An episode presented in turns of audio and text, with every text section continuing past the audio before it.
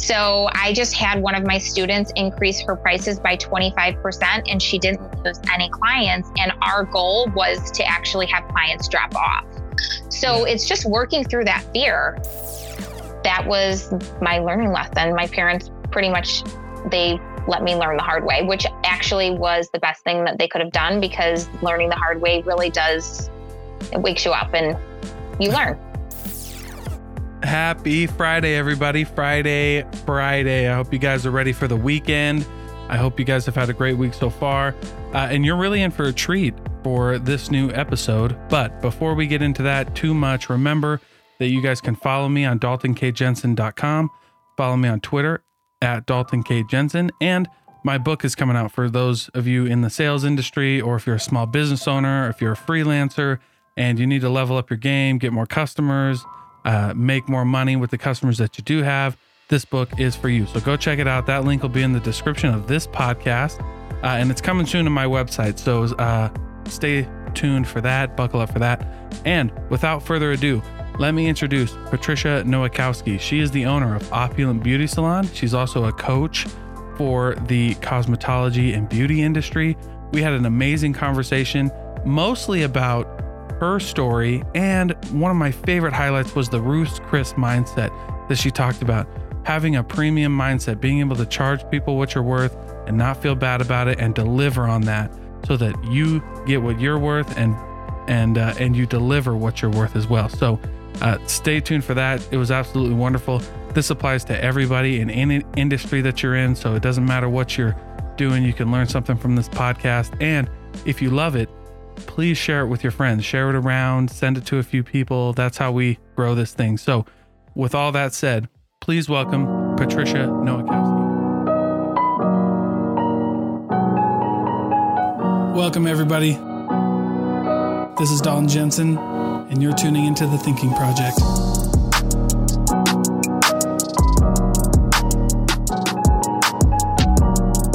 Cool. We're rolling. Well, thank you so much for joining me, Patricia. I really appreciate um I really appreciate you reaching out and us having this opportunity. And uh, I I'm grateful. I'm excited to be here. Absolutely. Cool. So you now you own you own a salon uh, that you also you know you rent that out to independent uh, other cosmetologists, uh, and then you have coaching on the side. So uh, just tell us a little bit about like what you're doing right now and all the projects you got going on. So I have a commission salon and I also have salon suites that I rent out to independent stylists because that is the next step for most hairstylists. Um, I also have an education program where I teach business marketing and extensions along with social media to hairstylists to transform their business behind the chair to start working smarter, not harder. And I also coach for a company called Destroy the Hairdresser. And their mission is to change our industry and get rid of all of the bad hairstylist practices that are happening inside of our industry. Yeah. You know what?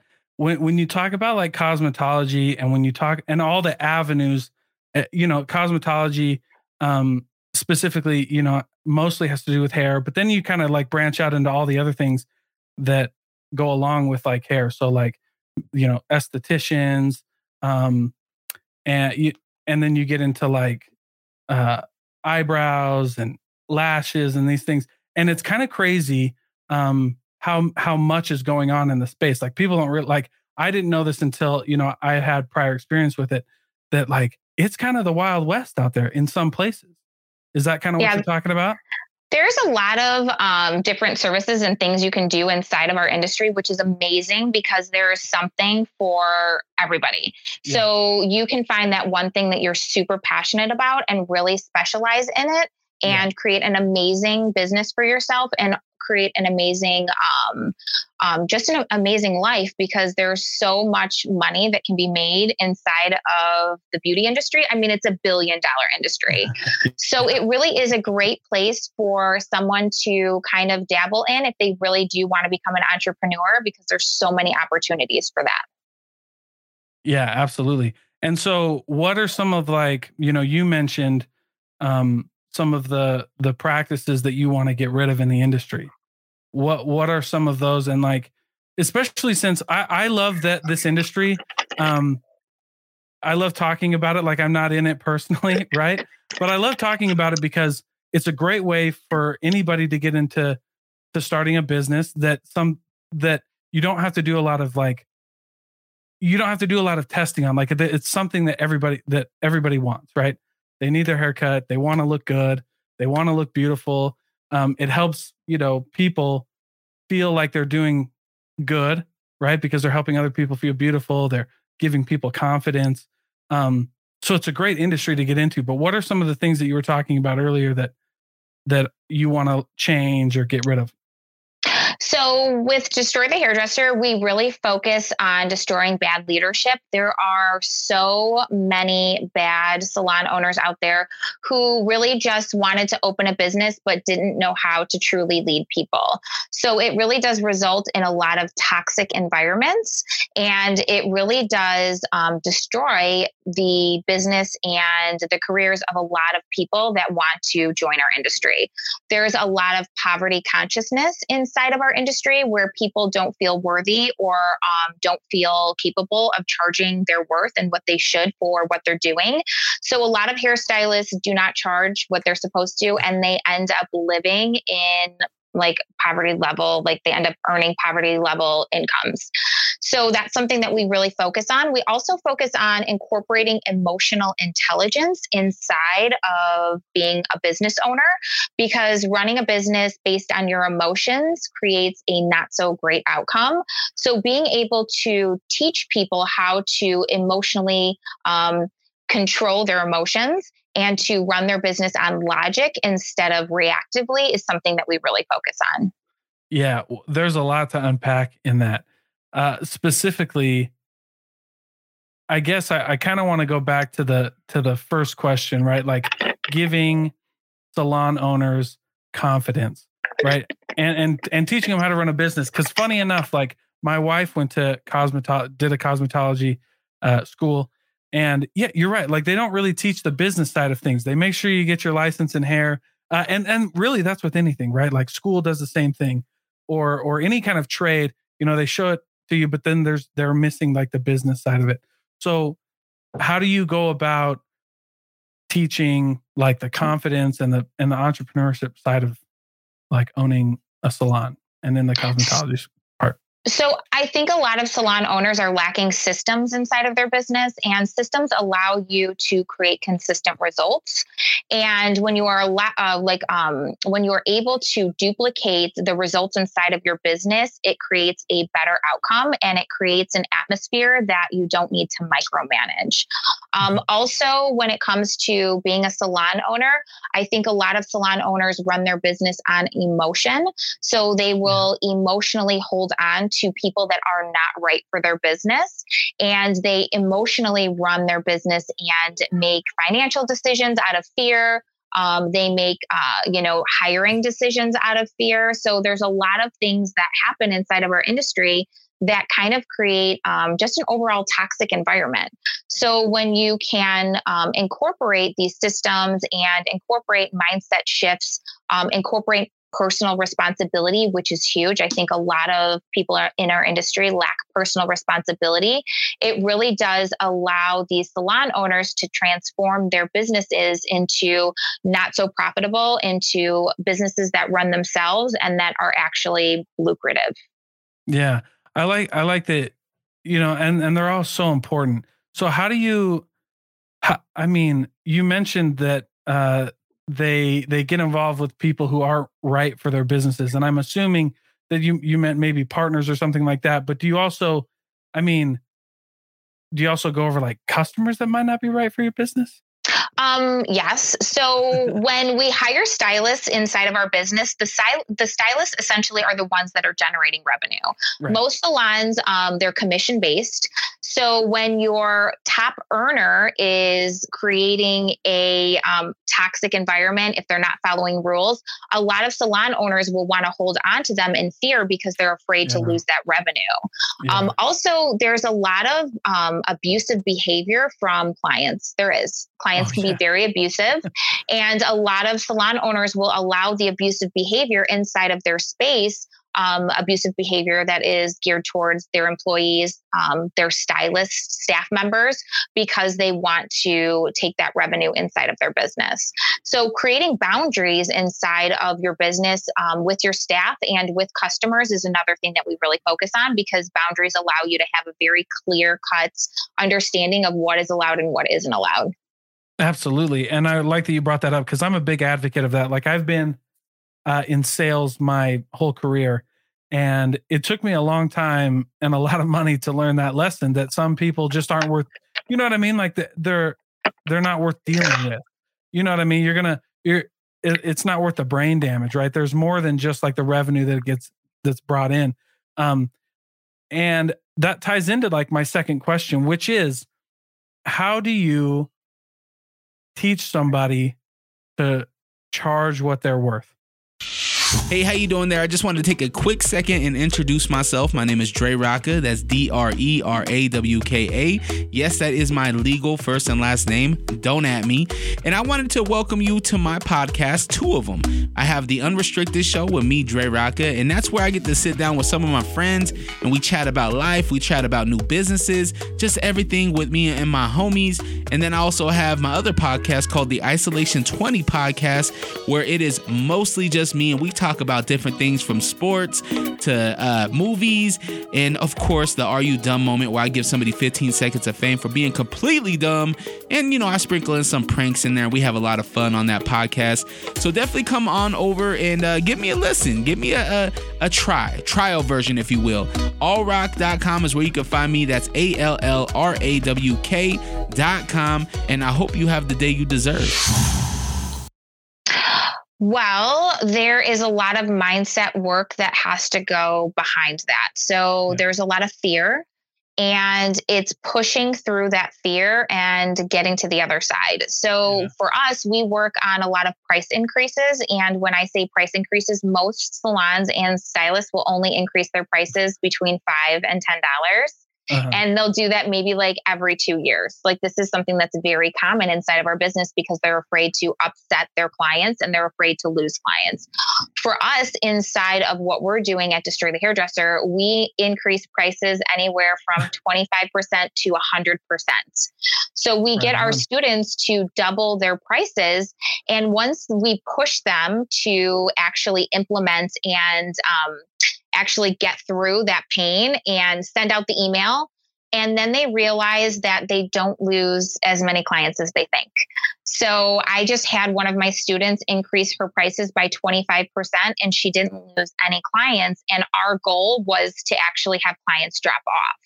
So yeah. it's just working through that fear. And it's actually like working through um, understanding why you aren't comfortable. Like, what is the, um, the actual like fear and thought process behind it so you can kind of break it down and almost debunk these stories that these stylists tell themselves on why they can't charge what they should.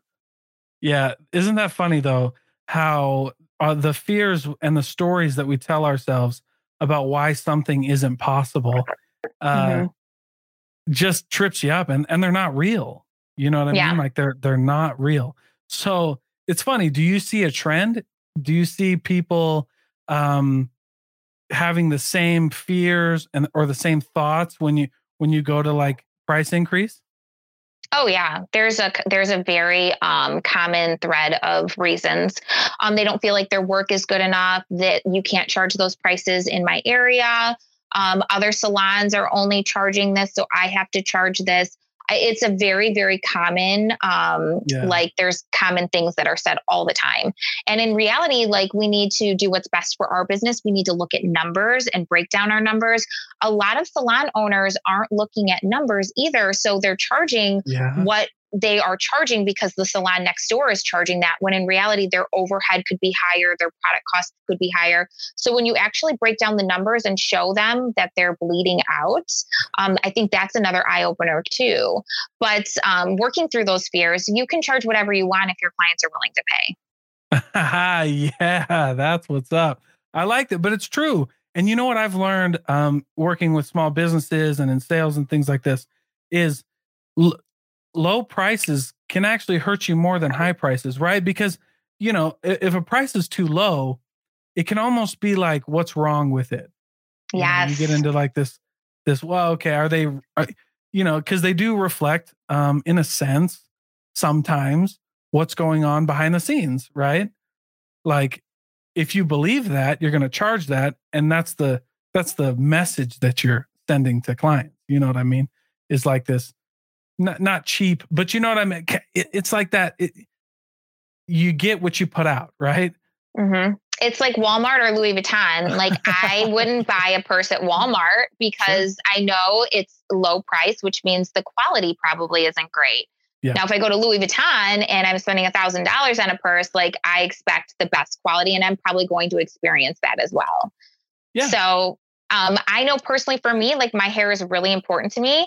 Like I would never go to a salon that charged fifty dollars for a haircut. I would probably the lowest I would probably go, and I know this may be crazy crazy for some people, but I would look for a salon that charged probably $150 because I Yeah. want to know that I'm getting an amazing haircut. And I know that I might not get an amazing haircut for $50. Yeah, isn't that true? But yeah, I, that's the process, and and it's funny because like I don't think that's crazy because you want to know like that that you're getting what you're paying for. You know what I mean? And there is there is a, a point of when you're when you're talking about pricing products and services, there is a point where it's like, um, this this is good for me, it's good for you, and then you- and then you weed out. I mean, that's a great way also to weed out some of the abusive customers a- Mhm. and and people you don't want to deal with. Like if all right, like that's great, dude. It, it also it also makes it, you know, you you you prices put you in the market you want to be in. You know, do you want Louis Vuitton customers? Do you want Walmart customers? Right. I don't want I don't want Walmart customers, man. You know, I want Louis Vuitton customers. And I think there's a stigma too um, Mhm. for people outside of our industry. There is a lot of backlash from people who think that hairstylists shouldn't make money. Why why is that? That's crazy to me because like I mean Yeah, I I know I don't don't know. have hair. I know I don't have hair, but I know that I know that people who do hair and they and they're in the beauty industry, that's a very fulfilling industry. Mhm. Like, and we make to- people feel good. Yeah. Yeah. What I mean, how do you put a price on the confidence that you give people? Like that changes everything. You know what I It mean? really does. Yeah. Yeah, it changes it's- everything. it's a beautiful i mean beautiful yeah but it's a beautiful industry it's a great thing to be in and, and to be involved with and what i love about it is you give people like when you do this coaching and when you offer these these programs like you're, you're giving people independence as well. You're giving you know i know that i know that the beauty industry is a majority uh you know w- woman industry. Um Mhm. although there are there are some men in there and that's great but i know a majority is women. And it's a and it's a wonderful thing to be able to give another woman that confidence and that independence that like she can make it and she can be a badass and she can you know earn her own money and do do whatever she wants you know what i mean That's the reason why I opened my salon was to Wow. give the people that work for me financial independence. Yeah. Um, growing up, my mom was never financially independent, and um, I saw how that really affected us as you know she was a single mom. Um, and how it affected her. So it was my mission to create a space where women can come and actually um, make a living and be able to take care of themselves. That was my purpose behind why I opened my salon. wow and and how, how long have you been in this industry So I've been in the industry for 20 years, um, and Awesome. I've had my salon for eight. okay and and uh so tell us the story because that's what i love the most uh, tell us the story about um why you went from wh- what you were doing before the salon to what were you doing before the salon were you just were you just cutting hair in, in a So Or- I I worked for another commission salon for 10 years. okay And I was there for a long time. And I just knew that I had no more opportunity for growth. And I had a clear vision and a passion for the experience I wanted my clients to have when they were sitting in my chair. Mhm. And I was kind of held hostage to the salon's um, rules. Like we were only given 30 minutes for most services, which you can't provide a great wow service in 30 minutes because he was only focused on the amount of clients that we could get in instead of charging the price that we could and focus on the experience. So I knew I wanted to shift that part of the business that was happening for me. Yeah. So yeah. so I left and I rented a chair for a couple years because I really kind of wanted to figure out like the business aspect and then after that I ended up opening my salon. That's great. So what so you that was that was the kind of the catalyst was working in the salon and realizing that you couldn't give the value that you wanted to give to the to your clients. Um and what was learning the business side like for you? Did, was there anything that like really surprised you? Um, yeah. So there's so much that surprised me. There's so much that goes into running a salon. There's marketing, there's managing our clients, there's product orders, taxes, sales tax, um, you know, really scheduling things so that things are efficient. Obviously, yeah. booking appointments. I mean, there's so many tiny details that go into it. It was a lot of work and I wasn't yeah. expecting it to be that much. Yeah, it, I know. That's always the that's always a surprise, though. I, I mean, it happened to me, you know, and it happens to a lot. Of, I mean, it happens to a lot of people it, where you get in, you're like, I want to do this, and then you're like, man, this is tough. Uh, there's so many, um, you know, stepping stones and and roadblocks that can come up. But how do you how did you deal with that? And then how did you how do you teach your you know your your clients to you know overcome these obstacles that they'll ine- inevitably find in business so when I first opened my business, I didn't think that people could do things as good as me. So I wanted to do everything inside of my business, which is my ego, and it was so stupid. Um, so I learned that the best way to really run a business is find people who can do things better than you and hire them and delegate things out and really just focus on the things that make your business money that you can do um, because you can't be good at everything. And when you can really focus and hone in on the value that you bring personally to your business, that's when your business is going to thrive. Mm-hmm. And when you find the people that are better at things than you, and you have all of these people working on your business with you, it grows your business at a rapid rate, way faster than you can do by yourself. Um, and, you know, just really putting, like I said, putting systems in place, having a system for everything. Yeah. And, because, and pro- yeah, go ahead. Because you don't want to rely on people. You want to rely on systems because when someone leaves your business and you're relying on that person, then you're screwed. Whereas if you have a system, then when somebody new comes in, they can take over and it's smooth sailing. Yeah. And you just don't skip a beat. You just go, mm-hmm. go, go.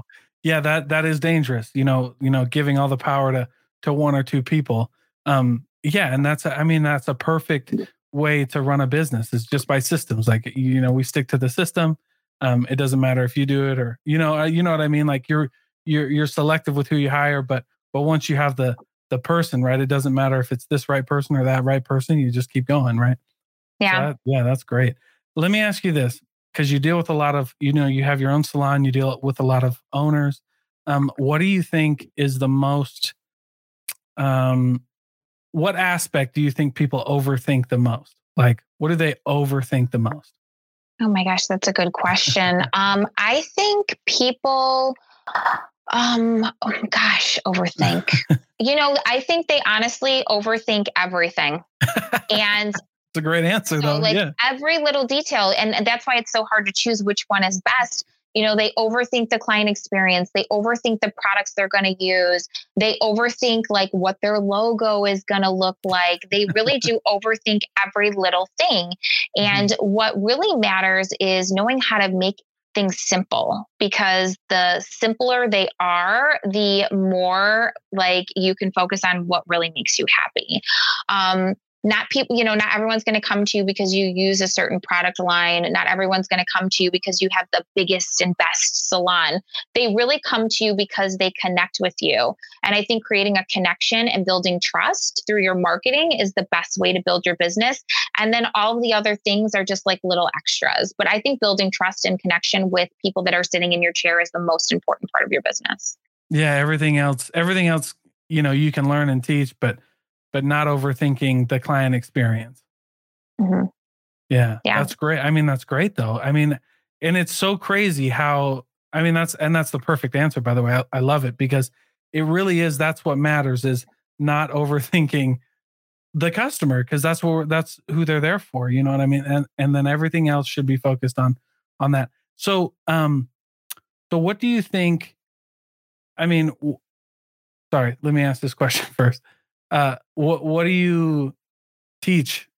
So salon owners, I, I mean, you teach them the the systems, you teach them the processes, um, and then you go through mindset. But I guess I guess my question is, how is that how is that implemented? So I think it really starts with making the mindset uh, shifts first. Like that's the most important part. Mm-hmm. Because if you don't know how to properly lead your team, you are not going to keep them. And mm-hmm. without a team of stylists, then your salon cannot be profitable. Mm-hmm. So making those shifts and it really is explaining things to my students in a way that there's almost like a light bulb moment. And once that light bulb moment happens, it's immediate, it's an immediate shift in what they do. Mm-hmm. So we really do like we focus on reactivity and a lot of salon owners don't even know what reactivity mm-hmm. is and they're running their whole life on reactive moments. So that's mm-hmm. essentially running your life on mm-hmm. autopilot. So when like something happens, like it's okay, yeah. so a situation happens, it sparks an emotion, that emotion triggers a response. Yeah. And essentially, your emotion is what is creating your response instead of actually pausing and really putting some thought behind what you're doing. So, when you can identify your reactivity, and understand that it's just a moment that you should not be making a decision on. Um, it allows them to start really processing what they're doing inside of their business and immediately making changes because now they're identifying this behavior and they're like, shit, once I see it, I can't not I can't unsee it. Like it's going to be yeah, there. So yeah. it just immediately, it's like, it's a, like a light bulb. It just happens. Yeah, that's great. And I, I love that you said like reactivity because it's that can hurt us, right? Like that can that can really be a hindrance in our business with with seeing something and you know and going off, you know, getting really making decisions if you're really angry. And you know what's crazy? Like making decisions if you're really like happy, if you're in a really good mood, like that can mm-hmm. you know mm-hmm. that doesn't always mean you're going to make the right decision yeah. either, right? So just yeah, yeah, and even the way we treat people inside of our business. Like, mm-hmm. how often do people mess things up and we immediately respond with anger? Mm-hmm. You know, so that really um it deflates the way that people feel inside of our business, and I think that's important. Um, is how we make people feel inside of our business, not necessarily like you know how we do things. It's how do we, how do you make your staff feel? Yeah, so, yeah, and that's a and that's a great point. Um, what are some of the the systems that you teach to your to your students on how to overcome reactivity? So, when we're talking about reactivity, one, you have to identify which is your primary reactive response. So, there's fight, flight, or fright. Okay. And fight is pretty, yeah, uh, fight is pretty explanatory. Like, it's just, yeah. you know, you know you are very um, combative uh-huh. um, flight is you like to run away from your problems and you don't face things. So there's a lot of leaders who will just let things build up. They don't want to have any confrontation with their staff members. So they avoid like conversations when they're not doing things correctly. And then you have fright, and those are the people who just freeze and don't take any action. Oh, yeah, yeah, that's true. That's they just freeze up. They, yeah. Mm. So you have to you have to do the opposite of what your reactivity is telling you to find fulfillment inside of your business and to create fulfillment mm. inside of your business. What do you mean by do the opposite? So, if you are a fight response, then obviously pausing and taking a moment to step away before you can um, respond to what's happening until mm. you can have a clear head and you can respond in a very calm manner Mm-hmm. So flights like to run away from their problems. So the opposite would be facing the problem oh, and yeah. actually dealing with it in the moment. And right. fright want to freeze, and that would actually also be taking action. Yeah, yeah. Excuse me. That's great though. I- have never thought of it like that. Like, how do you overcome these things and and just do the opposite? Excuse me because uh that's a big de- yeah that's a great way that's a great simple way to do that i love i love simplicity you know i don't and that's why i like that that over overthink or overcomplicate question because it's like it's really not as hard as you think it is. You know, we just need to like, you know, do the opposite, right? Deal with it, take some time to to collect your thoughts and and handle it appropriately. Like that's not crazy, right? It's not anything crazy. It's really simple. that, yeah, that's fantastic. So, simple but so difficult. Isn't it? Right? That's the paradox of of solving problems. It's so it's so simple that it's impossible, right? And uh and do you find that you get a lot of uh I guess I guess let me rephrase the question. What when you you know w- when you present these ideas, right? When you present mindset, when you present um you know the the fright or or flight or or or fight, right? What what are some of the responses you get there? Like what are some of the common things that you run into? Oh, I'm not reactive. Yeah. oh, I don't do that. I'm like everyone is reactive. It's a part of your brain. You know, it just it, it's it is. It's a part of your brain. Every single yeah. human has it. It's it's a defense response that is literally embedded. It's embedded in our brain. Like everyone yeah. has a reactive system. So I think yeah. a lot of people deny. Um, some people have amazing aha moments, and some people just like they disappear. so like they, they, won't they, they, won't like they just leave because they don't yeah. want to deal with it because it's very hard. So yeah, there's lots of different things to do that. But the students that stay, um, they have amazing transformations. Yeah, well, I mean, you'd you'd have to. It's inevitable, right? Like when mm-hmm. you start doing I know, I know. Again, so simple that it's that it's impossible. Is like if you just start doing these things, you're you're gonna see results. You know, mm-hmm. you just have to keep keep going, keep keep working, keep keep moving.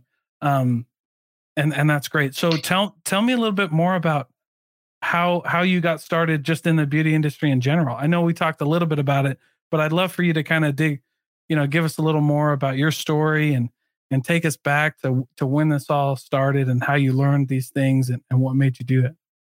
So I graduated high school and I tried community college for a little bit and it just was not for me. I was either okay. going to be um, a high school art teacher because I love um, being creative or I was going to be a hairstylist. So my family's like, you need to go to college. Like you should go to college. So it's like, okay, I'll try college.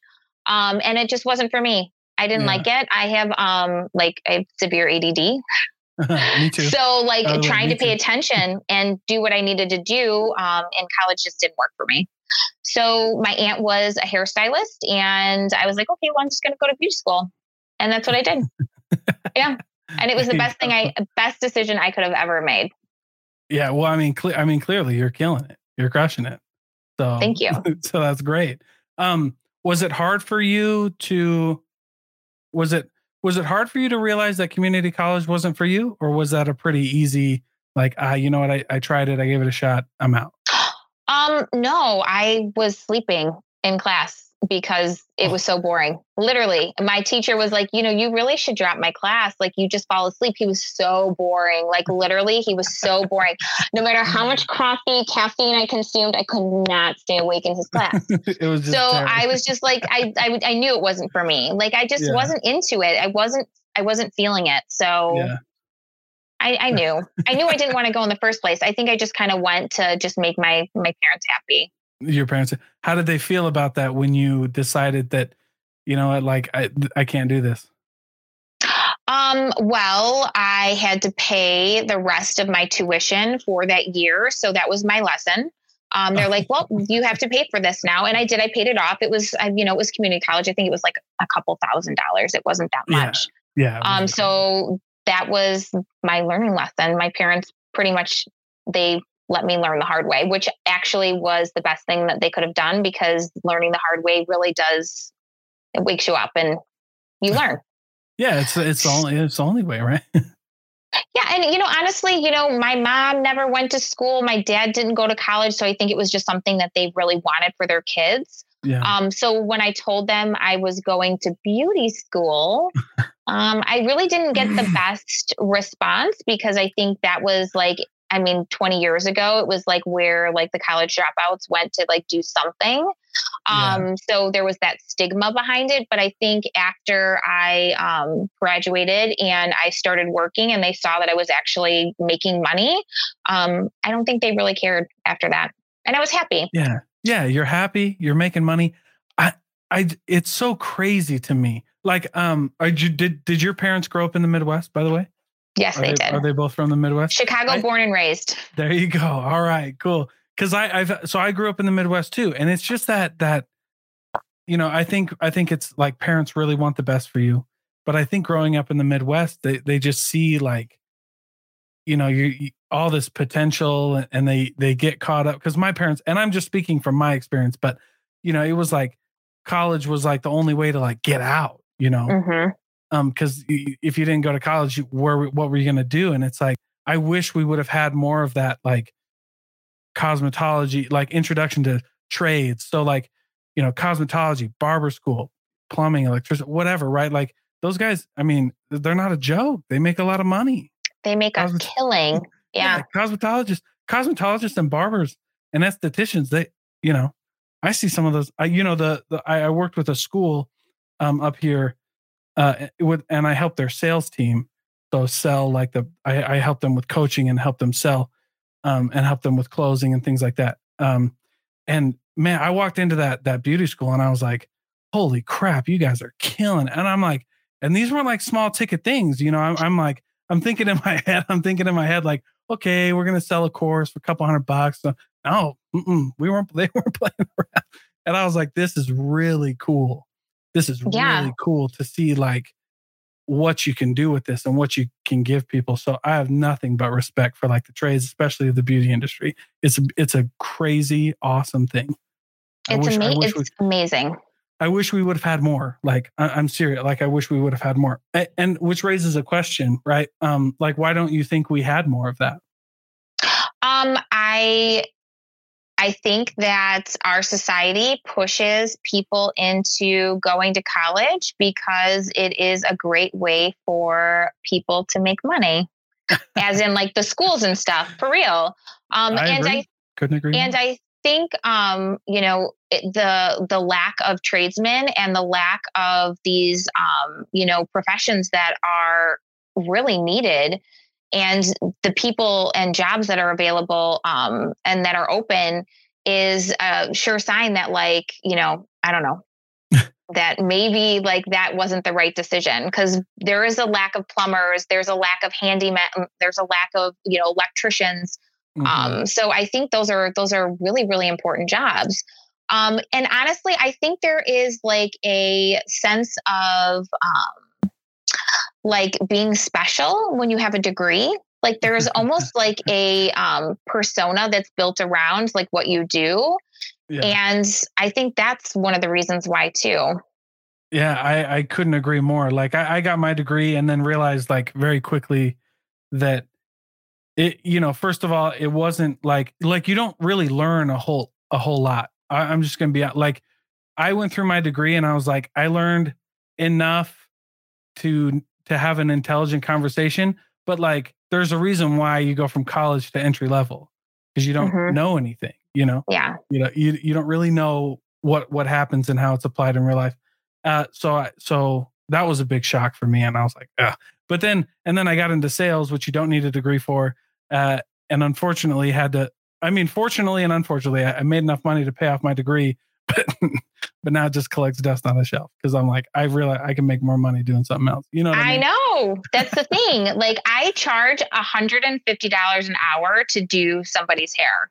Yeah. Like that's crazy. Like I, I can't even believe that I charge that. But I mean people are paying it. And that's just yeah. what my time is worth when I'm standing behind the chair if I'm gonna be stepping away from things that I really need to do to grow my business. Yeah. Um and people like who spent four years, six years getting their degrees you know, they have all of this college debt and they're paying it off and they're working jobs that aren't really even paying what they thought that they were going to make.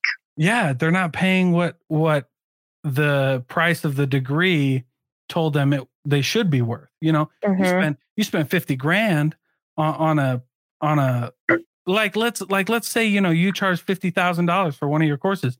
I mean that that would be a hard sell if you were like the colleges, right? Now people would want results. Yeah, they, they would, would- demand results for yeah, that they'd much. be like, "Hey, I better be making a hundred grand right. or something, you know, or my money back." Yeah, it's uh, it's bon- it's bonkers, but you're totally right. Um, you know, you you you can wait, and, and to put 150 dollars an hour into perspective, like that's that's on call call like ER doctor status.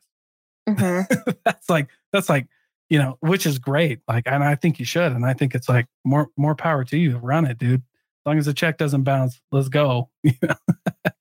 You know what i mean? It's great. So for you so for you like is that is that what you do? Because that well like when i hear you know you charge 150 dollars an hour when you tell your students that who you're teaching um because obviously obviously your clients pay it. Obviously Yeah. you have no problem getting getting clients. When you tell your students that what do they say Um, sometimes you get um the like, oh my gosh, I want to do that. That's so amazing. Like Yeah. I can't wait to get there. And then you have other people who are just like the ones with the mental blocks that are like, oh, that's such a ripoff. I can charge less and do the same thing. So there's a lot of different responses. Hmm. You know, What it's just it depends on the person and their um like their mindset. So, I, and I'm, what do you say to people who say that? Do you like, I can do the same thing for less? Like, what in my head that irritates me, but I want to hear what you think. You know what I mean? It's like, so Then go for it. then go for it. If you want to charge less, by all means. I mean, you're only hurting the entire industry when you are undercharging. You're hurting every single person inside of the industry. When we all elevate and we all um, expand and we all like grow and charge more, then we're setting the example and we are setting the standard. Yeah. So when everyone gets on board and we can set a higher standard, it's better for everybody. Right, right. No, that's a great point. And I and I'm just here, you know, I hear that because I I've been in those situations where it's like, that's ridiculous. I can do the same thing, thing for cheaper, and I'm like, you, you know, but but I would tell people like not the same way that I yeah, but you're not paying for a haircut. You know, you're paying for Patricia. Yeah, exactly. You know what I'm saying? Like, They're not going to get the same thing. yeah, it's not. It's not the same thing. It's like what makes you know, I used to sell, you know, I used to sell cars and, and I would train people on how to sell cars and they'd be like, Well, how do you know, you got two of the same cars at different dealerships. How do you sell that? Right. And I'm like, you, man. Yeah. They don't they're not paying for a Honda Civic, man. They're paying for you. Yeah, they're, They're paying, for the for that- experience. They're paying for that experience. Yeah. I you know, I'm sure I'm sure if you if you took, you know, some some person who didn't care, they would tell you that Ruth's Chris and Outback tasted the same. But I assure you they don't. Definitely not. you know what I mean? And uh and Ruth's Chris is just better and they can charge more. And if you don't and I love it, and I love it because you go to Ruth's Chris or you go to like the Waldorf or something like that, you know, you go to the Ritz, it's like sure you get a bed, but I assure you it's not the same bed. Like I I, Right. I you think it is, but I'm telling you it's not. and No, it's the same definitely thing not. You know what I'm saying? It's the same thing with your services. It's like you say it is, but I'm telling you it's not the same. And it's so funny because I do like when I'm like teaching my students in um, my like education course, I always like compare the experience to staying at like a five star hotel. Yeah. Yeah. Cause it's different. You know, the first I remember the first time um the first time that I stayed at one and then the first time I took my wife to my wife and I we went to a nice hotel. Uh, I when I was in the when I was in a certain industry, they would have a lot of conferences that like, you know, they had a lot of conferences at the Waldorf or the Montauk. And uh and that was great. I mean, they remembered your name, man. And and you know what was crazy? I learned about the Ritz. I don't know if you knew this, but the Ritz Carlton, I, I didn't know this either, but they don't let their their associates hit the floor and talk to a customer until they've gone through like their three month Ritz training. Oh Like, yeah. they don't. You can't even talk to a. You know, it's not like oh hey you're working at a hotel. There you go. It's like man, they take that serious. You know, you they want a can you imagine? consistent experience, yeah, for their yeah. their customers. It's it's it's amazing. And when so you need a Ritz, you need a Ritz Carlton mindset. I say that all the time. yeah, it's a. it- They know what you want before you even know what you want, and it's already And it- there waiting for you. Yeah, and uh and not only that, but like you stay at the Ritz, then you go back, they remember you. They're like, oh, Mhm. you know, they already addressed you by name, but they're but then they'll be like, oh, hey, Mr. Jensen, welcome back. you know, we we we remembered everything. We got everything ready to go. you know, I remember the first time we stayed at, you know, just like, you know, you remember the first time you stayed at like a, a crappy hotel. They're like, hey, here's the key. You know, they give you all the the directions. It's down the hall to the right, go up the elevator. You know, but then I, we stayed at a nice hotel and they're like, uh, hold on, sir, somebody will be here, grab your bags, and they'll escort you to your room and they'll show you around. I was like, oh, holy cow, man. Not the same. No, I don't it's care. not the You- same. So is that And the I mean, yeah, go ahead. go and the ahead, ahead. person with that cheaper mindset that they can do it for cheaper, they don't have the Ritz Carlton or the Ritz Carlton. Um, they don't have that mindset. yeah. They don't have the Ritz mindset. So um, Yeah. they can't deliver that because they've never experienced it for themselves and they don't understand the difference. yeah. So that's why they yeah. can't compete because they don't have that Ritz mindset. Yeah, when I was yeah, when I was training sales salespeople, I would make them go secret shop. You know, I mm-hmm. w- I really tried to make them go stay at a hotel. I was like, hey, listen, before before we get into this, you need to go stay at like a Ritz Carlton. And if they couldn't afford it, I wasn't really going to push it. But that but I would make them go secret shop at dealerships that I knew were notoriously, or, or you know dealerships, or I'd make them call in and and and send a lead into, um, you know, we were selling software. I'd be like, hey, go send a lead to this, and and I knew that they these places were like notoriously bad at like the experience, right? Even though they sold the same thing that we did, and uh, it would change people's minds. I'd be like, yeah, would you buy? Would you buy from them? That was the question I'd ask when they get back, and they, most of the time it was no. And I was like, all right, then now we can start.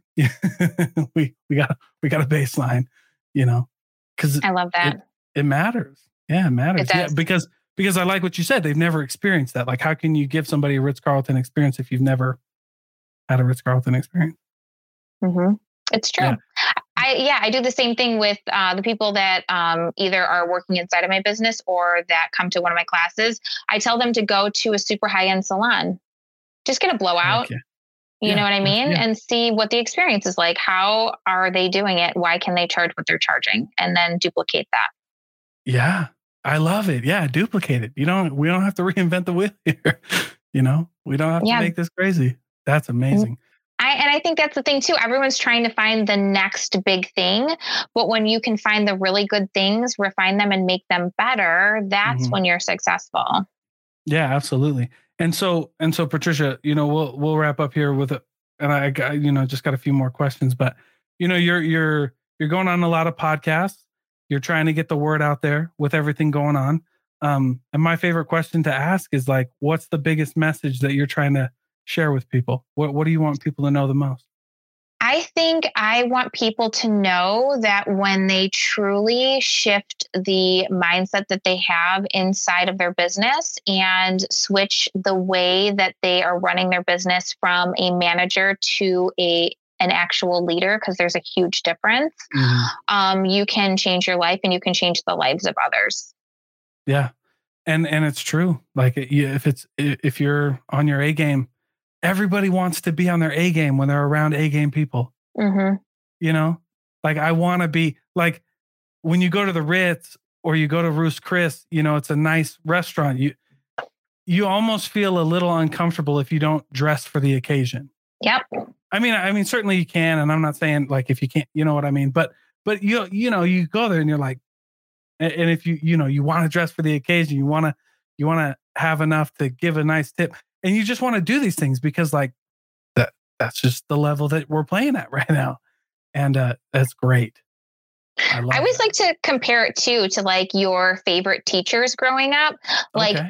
Think about like and this goes when you're leading a team and you're trying to run a business and you're trying to get your staff to do what you need them to do. Mhm. Think about like the worst teacher you've ever had. And think about your level of work that you actually put into that class. How did you act in that class? Um, did you really want to participate? Did you do what you were told? Yeah, maybe, but like you weren't really in it to win it because you Yeah. really hated the person that was teaching, right? yeah, yeah, you didn't really yeah. give you weren't really at your best at your best Yeah, I level. didn't really, yeah, I didn't really care, and I didn't even do my best. yeah, and then teachers that I think about the most amazing teacher you've ever had that changed your life. Everyone has that amazing teacher. Yeah. Think about that experience. You always showed up on time. You were always your best. You always did above and beyond because you didn't want to let that teacher down. The teacher never had to ask anyone for anything because there were people always willing to stand up and help that teacher do what they needed to do. Yeah. Because that's a leader. The leader just needs to be their best and make people feel good and have good structures and have good systems. And then the people just stand up and do what they need to do because they want to be a part of what that teacher's doing. It's the same thing when you're running a business. Absolutely. You know what's crazy? And you know, people I found that people want to do things when they know what to do. When Yeah. when you said that, I was I took that literally, you know, and I was like, "What my worst teacher. They didn't tell us anything. They they Mhm. played that game that like like the guess You what's in my figure it out. Game. Yeah, yeah, yeah. Mhm. You know, um, and and my best teacher was like, hey, "This is exactly how this is going to go. This is Mhm. exactly what I'm going to do, and this is exactly what I expect you to do." And it was like, okay, there's no questions. And then there obviously there's obviously a lot of other things, right? We like them. They're charismatic. They, didn't make you made feel like crap if you did something wrong or if you didn't get something. they, they made you feel good. You know what I mean? They made Mhm. you problem solve and they Safe. challenged you. Yeah, it was great. Like there were no wrong answers. There was just there was just learning. hmm And uh yeah, that was great. I love I love that. And uh it's something that I'm that I'm not gonna forget because that's a great way to put it. hmm Um, so I so I appreciate it, Patricia. I, I really I really loved our conversation. So for the people who are are listening, want to get involved, um, where can they find you? How can they how can they reach out? So, if you are interested in coaching, you can visit destroythehairdresser.com and you can request a discovery call and you can talk to our person that is in charge of that and he can get everything set up for you. Um, you can also visit gracehandtiedmethod.com if you want to start incorporating luxury services inside of your business, if you're a hairstylist, and if you want to deep dive into marketing, social media, and mindset behind running a business with extensions. Um, you can also check out my salon at Opulent Beauty Salon um, on Instagram.